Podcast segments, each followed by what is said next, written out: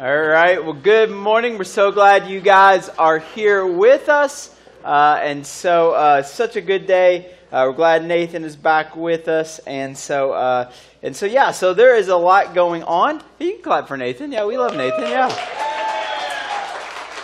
And so, uh, so much going on. Make sure you download the app if you haven't. Uh, it's the best way to stay connected. Uh, sign up for push notifications, all that stuff. Couple of announcements. Uh, volunteer appreciation dinner is this week, so we appreciate our volunteers. It takes over 100 volunteers each week to make Journey happen, and so once a year we like to get them together, serve them a dinner, celebrate them. And so if you're one of those volunteers uh, and you haven't yet, make sure and sign up for that dinner. It is this uh, Friday coming up. Uh, CIY Superstart is a fourth through sixth grade program, uh, and so that is an awesome program. So if you have fourth through sixth grader, uh, make sure and sign up. It's an overnight thing coming up here uh, in about a month, and we would love to see your kid there. I'll be there. My kids are in that program, uh, and we would love to see them. All, as Kyle said, camps, uh, summer trips, all of that stuff. It's a great time uh, to get connected and know what's going on.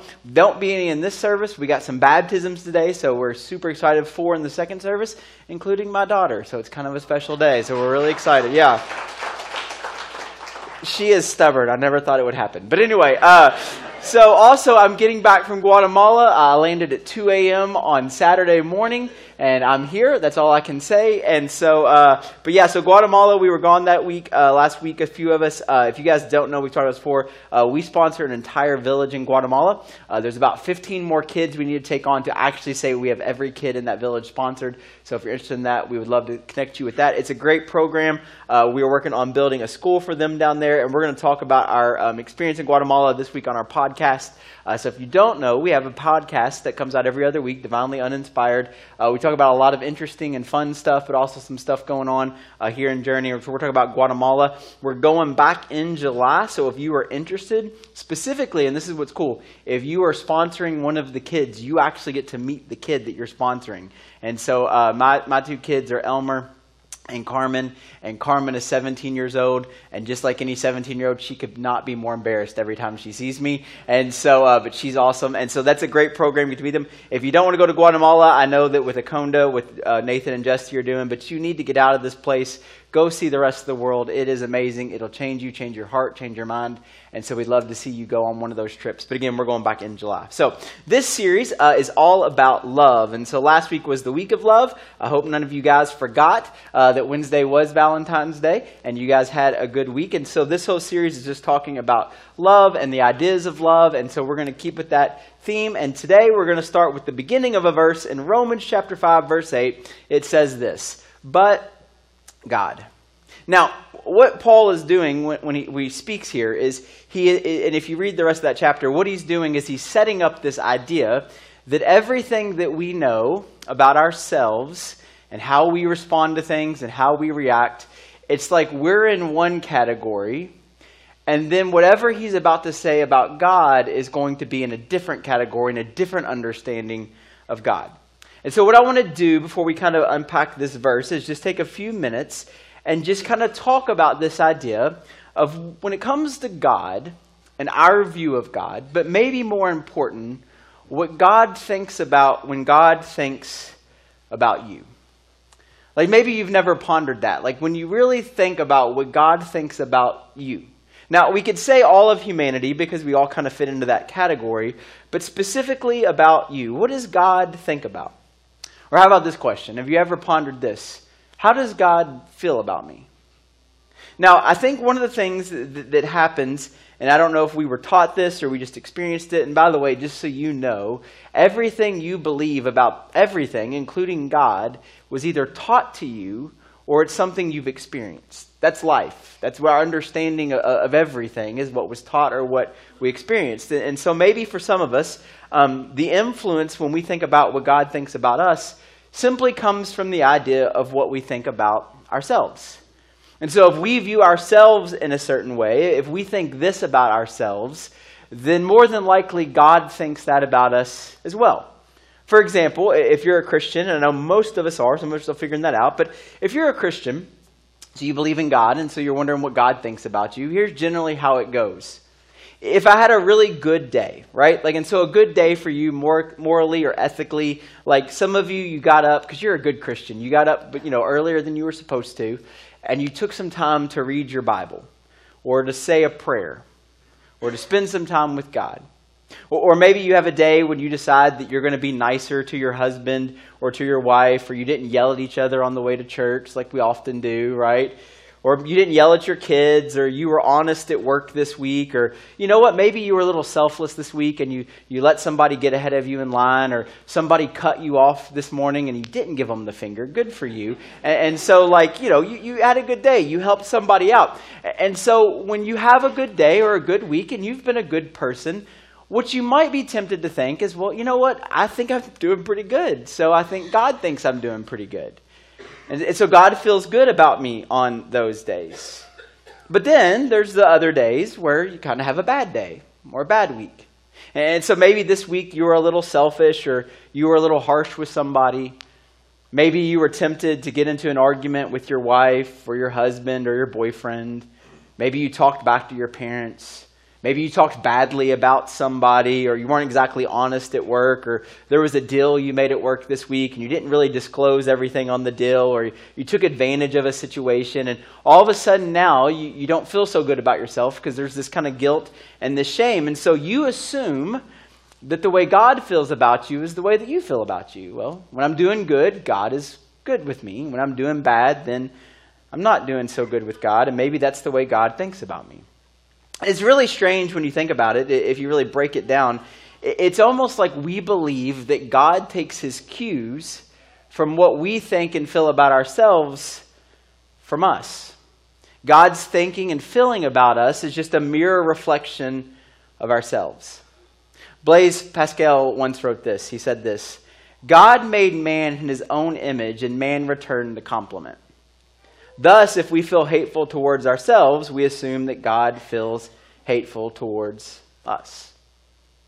I got fascinated a few years ago studying um, about Charles Cooley. Uh, if you don't know who Charles Cooley is, he was one of the early pioneers of sociology. Now, sociology is kind of the study of, of people and, and so, social experiments and ideas of, of why and how we interact the way that we do, not only with ourselves, but with other people. Um, and I love to study people. People are fascinating. The two best places to study people is the state fair, because it's amazing, and, and an airport, right? You ever been in an airport? You ever make up like stories in your head as you're sitting there, uh, just kind of walking, pe- watching people walk by? Like you make up these stories about who are they? What are they doing? You know, all of these things. People are fascinating. Now, Charles Cooley had this theory early on in sociology. It was called the looking glass theory. And in the looking glass theory, it's a simple idea that, that people, you and I, we, we perceive ourselves, we think of ourselves and who we are based almost completely on the way that other people think about us. And so we get this image of who we are simply based on this idea of looking through this glass, of seeing what other people think about us. For example, um, if you guys, and I know you already do, but let's just say for fun, if you guys thought I was really handsome, like really handsome, like we're talking like Brad Pitt handsome, right? Like, if you guys thought that about me, then over time, if enough people believe that about me, then I may actually start to believe that about myself. Now, for you guys that don't know me, I'm not that delusional, okay? I don't think I look like Brad Pitt. So simply it comes down to these three steps. He says this, and, and number one, we imagine, should become, we imagine how we must appear to others. So, so we think about this. How do we actually appear to other people? We imagine and react to what we feel their judgment of that appearance must be. So, so we think this, that they think this about us, and so we imagine and react of how we think they feel. And then we develop ourselves through the judgment of others. So, what other people think about me or have said about me, then that must be true of me. And so that's how I start to see myself. The looking glass theory describes the process where an individuals base their sense of self on how they believe others view them. Using social interactions as a type of mirror, people use these judgments they receive from others to measure their own worth, value, and behavior. And so we get our worth and our value from this idea of how do people perceive me? So here's the big idea. What if God doesn't take his cues about what he thinks about you from you? What if God doesn't take his cues of what he thinks about you from even what others think about you? One of the other things we have learned in culture is this not only this idea that we get our image really based on what other people say and think, but the other thing that we've learned is the way people feel about us is almost always dependent on our behavior, right? So as a kid, you, you learn this pretty pretty early on um, that, that our behavior matters. And so what happens is if we're good, you know, if our behavior's good, then people like us and, and we have a better relationship with people. But if our behavior is bad, then this causes some issues. And our behavior sets us up for, for different scenarios. So if our behavior is good with our friends and our parents and our family, right, it sets us up to be successful relationally because we've been good. And, and when we're good, people like us and people think well of us. But then also the flip side of that is when our behavior isn't good, it can ruin these relationships. It can ruin this image, this perception that people have with us. The way we treat people, the way we guilt people, manipulate people, talk about people, these behaviors have the potential to negatively affect us and what we think other people think about us. And so it's natural for us to think that, well, since every other relationship that I'm in is kind of behavior based, then, then surely the way God views me is simply just based upon my behavior. That as long as I'm being good, then God thinks I'm good. Or, or maybe there's this other social cue is that, you know, it's not just the way other people view us, it's not just based on our behavior, but it's performance based right? Our perceived value and worth is predicated on performance. If we perform well, then things go well. You've got to perform, right? You've got to perform at school. You've got to do good. You've got to get your best grades. You've got to perform on the basketball court or on the field, right? My, my kids play sports, you know, and, all of us, we, we do this. It, it's, it's, it's wrong, and we all do it, so let's just acknowledge it. We'll say to our kids, like things like, hey, all we want is for you to do your best, right? And then we pick them up and we're like, how many points did you score? Those are two different questions, aren't they? And so it's performance based, or it's performance based at work, or it's performance based in culture and society. Some of us feel like you have to perform in relationships, right? You have to meet the expectation of them in order for them to to like you. It's performance based.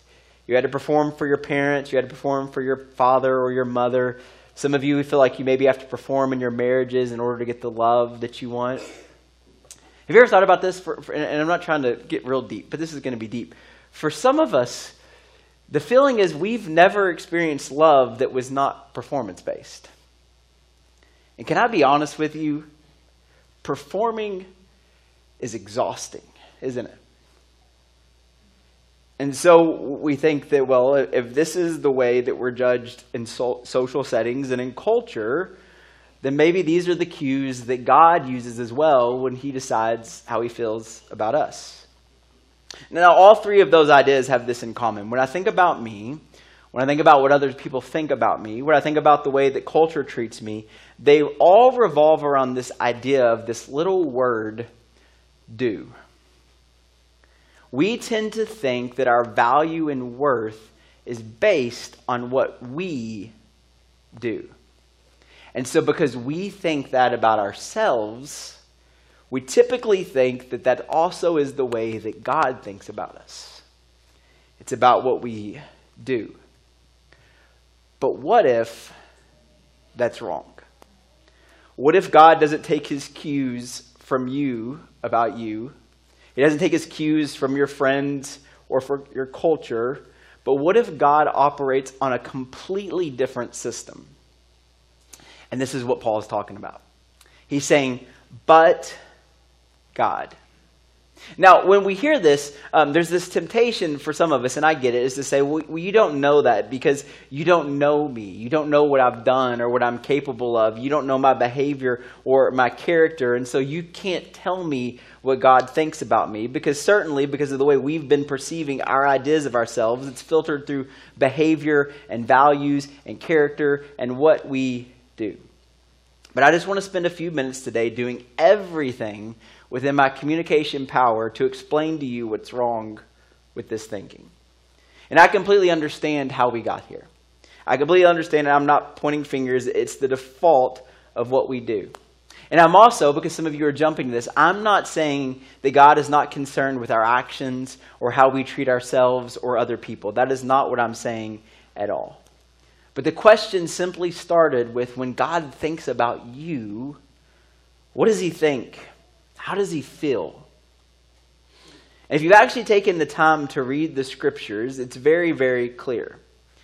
When God thinks about you and me, when, when we see how he feels about us, the idea that comes up over and over again is that he loves you.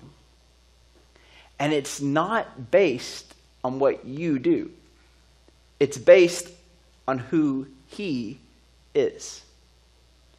That nothing you do, are to do, or plan to do determines his love for you. Thomas Merton, one of the great writers and thinkers in Christian history, says this Whether you understand it or not, God loves you, is present in you, lives in you, dwells in you, calls you, saves you, and offers you an understanding and compassion which are like nothing you have ever found in a book or heard in a sermon. Here's what he's saying He's saying, even if I do my best effort right now, that God's love for you is so different and so grand, I don't even know if I could communicate it in a way to get you to fully understand it. And so I want to stay with this idea for just a few minutes. And, and the reason I can say this with, with confidence eh, that God loves you is not because I have some type of special insight or I have a different Bible than the rest of you, okay? Well, what it is, is that as you look at the Gospels, which are these tellings of Jesus' life from these different perspectives. So Matthew, Mark, Luke, and John, four accounts of Jesus' life. And it's so amazing. We don't understand this, how important it is. We have four accounts of Jesus' life. If you go back in history, there's almost nobody that lived in history that we have as much information for at that period of time as we do Jesus. And when you open these Gospels and you study the life of Jesus, you study the way that he interacted with people, the things that he said, the things that people said about him, what you come up over and over again is that people who were nothing like Jesus, they liked him. And what's so amazing as you read these Gospels is that these people that were nothing like Jesus liked him, and in return, people that were nothing like Jesus, Jesus liked them. It was like they were drawn to him, they were attracted to him. And there's like this weird kind of thing. Listen, people are weird. You are weird. You do weird things. You say weird things. And so were these people. And so if you were to go in the first century and you were to have an interaction with Jesus and all of your weirdness and all of your stuff, the reality is you would find this moment where it really felt like he actually liked you.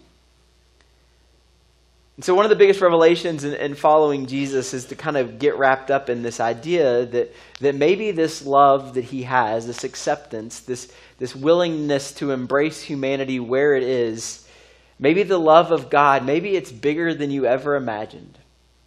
Maybe it's more unconditional than we could even put words around. And everybody struggles with this idea. Everybody in religion, everybody in human history, they've struggled with how to articulate and explain this idea uh, of God and what He thinks about when He thinks about you and the love that, that He has for you. And, and it's almost impossible. But it's this feeling that we get from Scripture is that God loves you right now, as you are. But God also loves you way too much to leave you that way. Jesus himself um, says that one of the primary parts uh, uh, of him coming to, to, the, to earth, to life, to be a human, was to try to explain what God was like. Right? Like we see this, this idea of him trying to say, like, if you want to know how God feels about you, if you want to know what God is like and his interactions with humanity, um, just study me. And then the central part of this message was, as John would later write, is that God just, he doesn't just, just love. That's not just like something he does. He actually says, as we saw last week, that God is love. It's the very essence of who He is. And He loves you right now, and there's nothing you could do that could actually make Him love you more or less.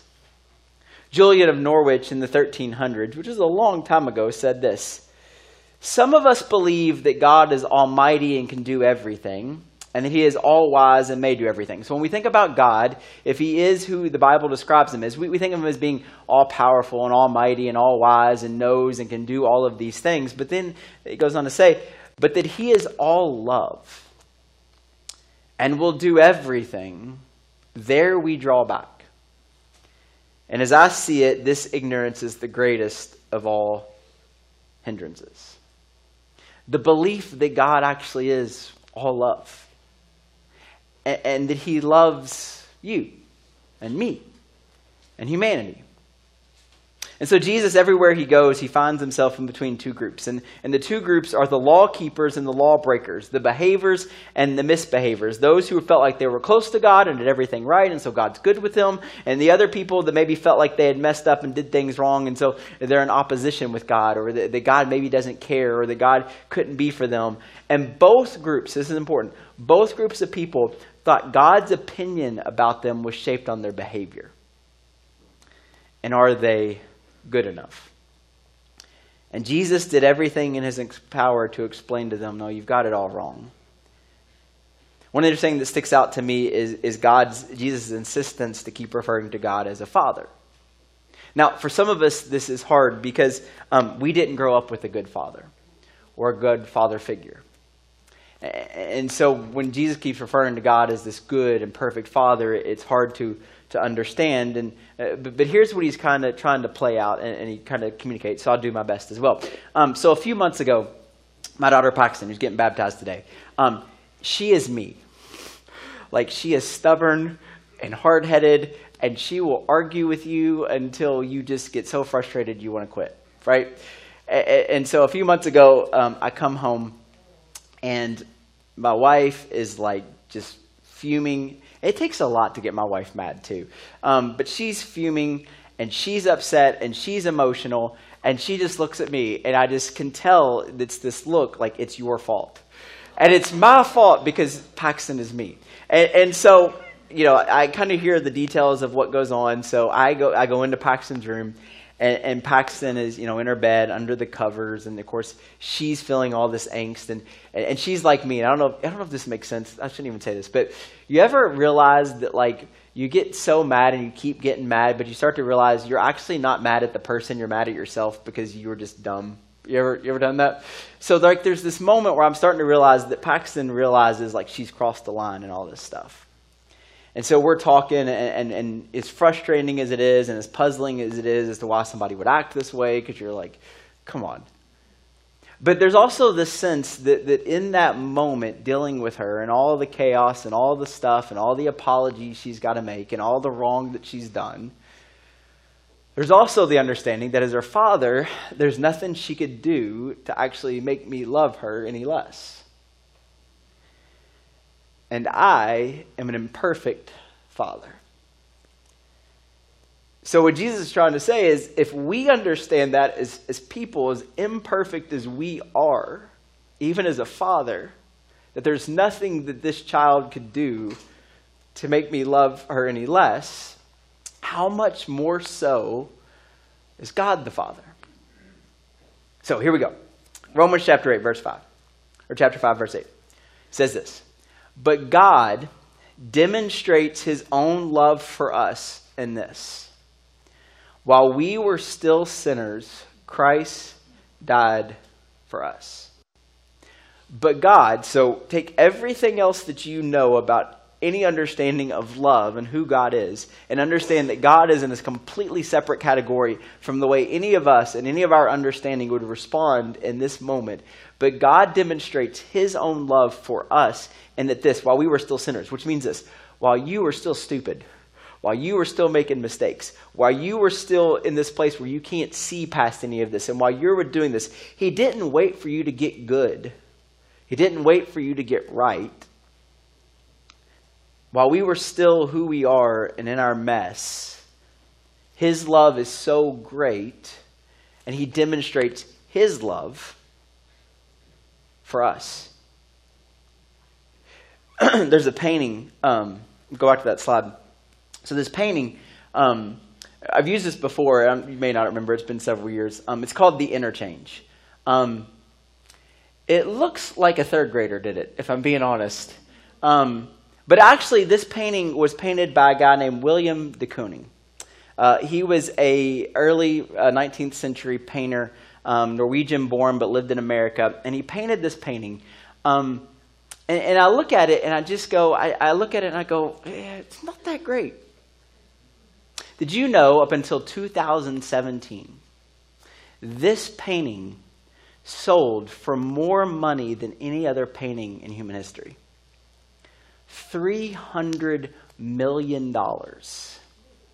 I see your faces. See, the problem is this. You look at this and you're like, I wouldn't pay $50 for that. And somebody was willing to pay 300 million.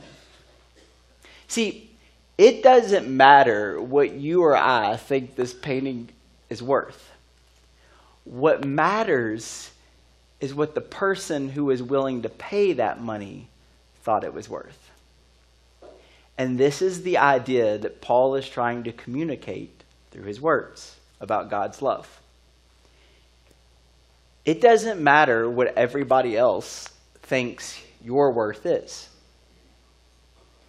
It doesn't matter what you think your worth is. The value of a thing is always determined by the price it will bring. Your value to God has already been settled.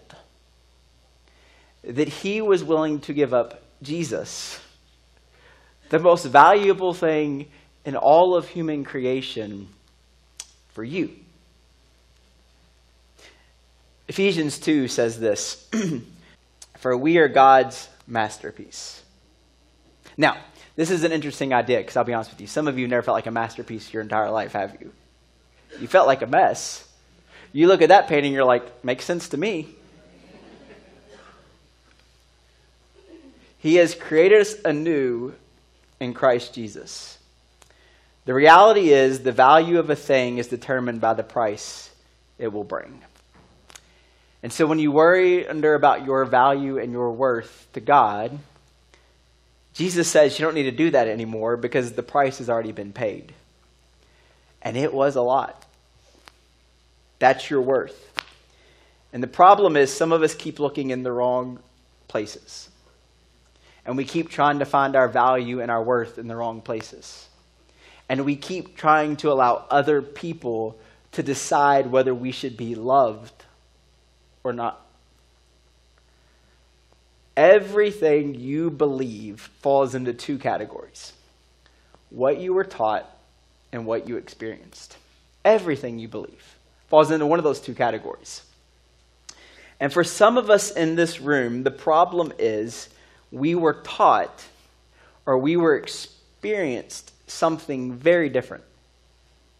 For some of us in this room, our view of God came from a group of people that maybe were Christians. And what we experienced was greed, judgment, judgmentalism, narrow mindedness. You ever been around people that you just kind of get this feeling like, you know, they kind of hope everybody's going to hell? And you're like, I don't think that's the message. And so some of you, that's what you believe God is like. Or maybe for others of us in this room, what we heard or experienced was that you were rejected, or you were judged, or you were made to feel less than, or worthless, or of little to no value. But what if that just isn't true?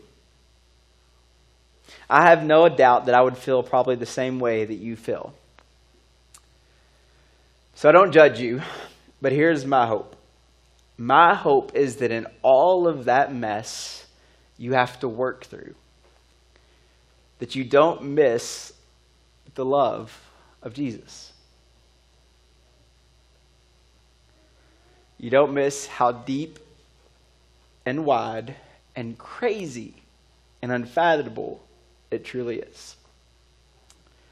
How much He loves you, how much potential He sees in you, and the better life He wants for you. Now, I don't say that because I think I know more than anybody else in this room. But I say that because when I read the Gospels and I study the life of Jesus and I study the words written about him, I see love for me, for you, for everyone. I see a grace that is bigger and deeper and wider than we could ever imagine.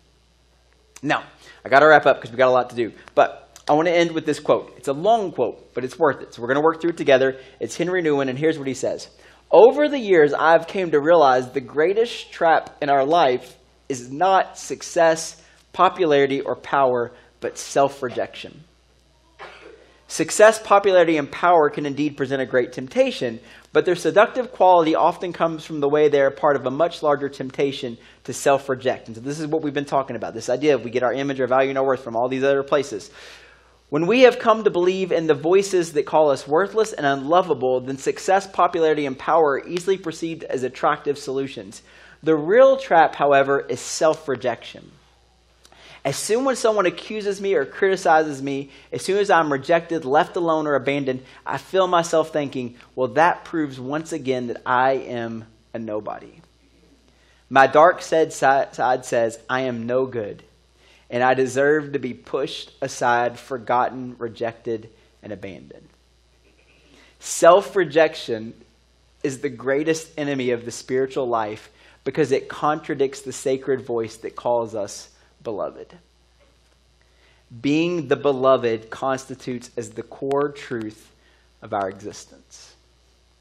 For you guys that don't know the word beloved, uh, the simple definition of it simply means one who is dearly loved.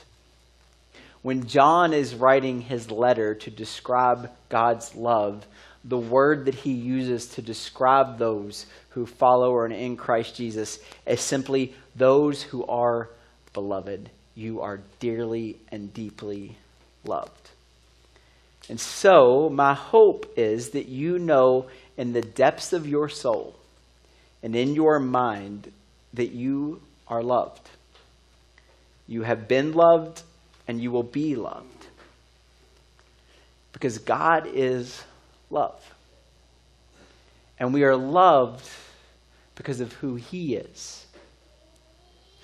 Paul will later write in Romans chapter 8, he will say, Nothing can separate us from the love of God. And then he gives us a list of all of the things that we think could actually separate us from the love of God. And he comes back and he says, No, nothing could separate us from the love of God. And I know that's hard for some of us to get. And I know you may not believe me. And that's why you just have to come back next week. Let's pray. Father God, we love you. We thank you. We thank you for your word. We thank you for your love. And may we fully, as best as we can, try to wrap our minds and our hearts around it. That we are loved. That you show us how much that we are loved. That it doesn't matter what anybody else has said or the value or worth that anyone else has ascribed to us. You show us your love through what you've done. And so may that idea penetrate our hearts and our minds to know that we are loved, that we have value, and that we have worth. And so, in these next few minutes, God, my prayer is that as we sing these songs, that maybe for some of us it may be the first time we've truly believed some of these things to be true, and that your still small voice speaks to us. And so, we love you and we thank you. In your son's name we pray. Amen.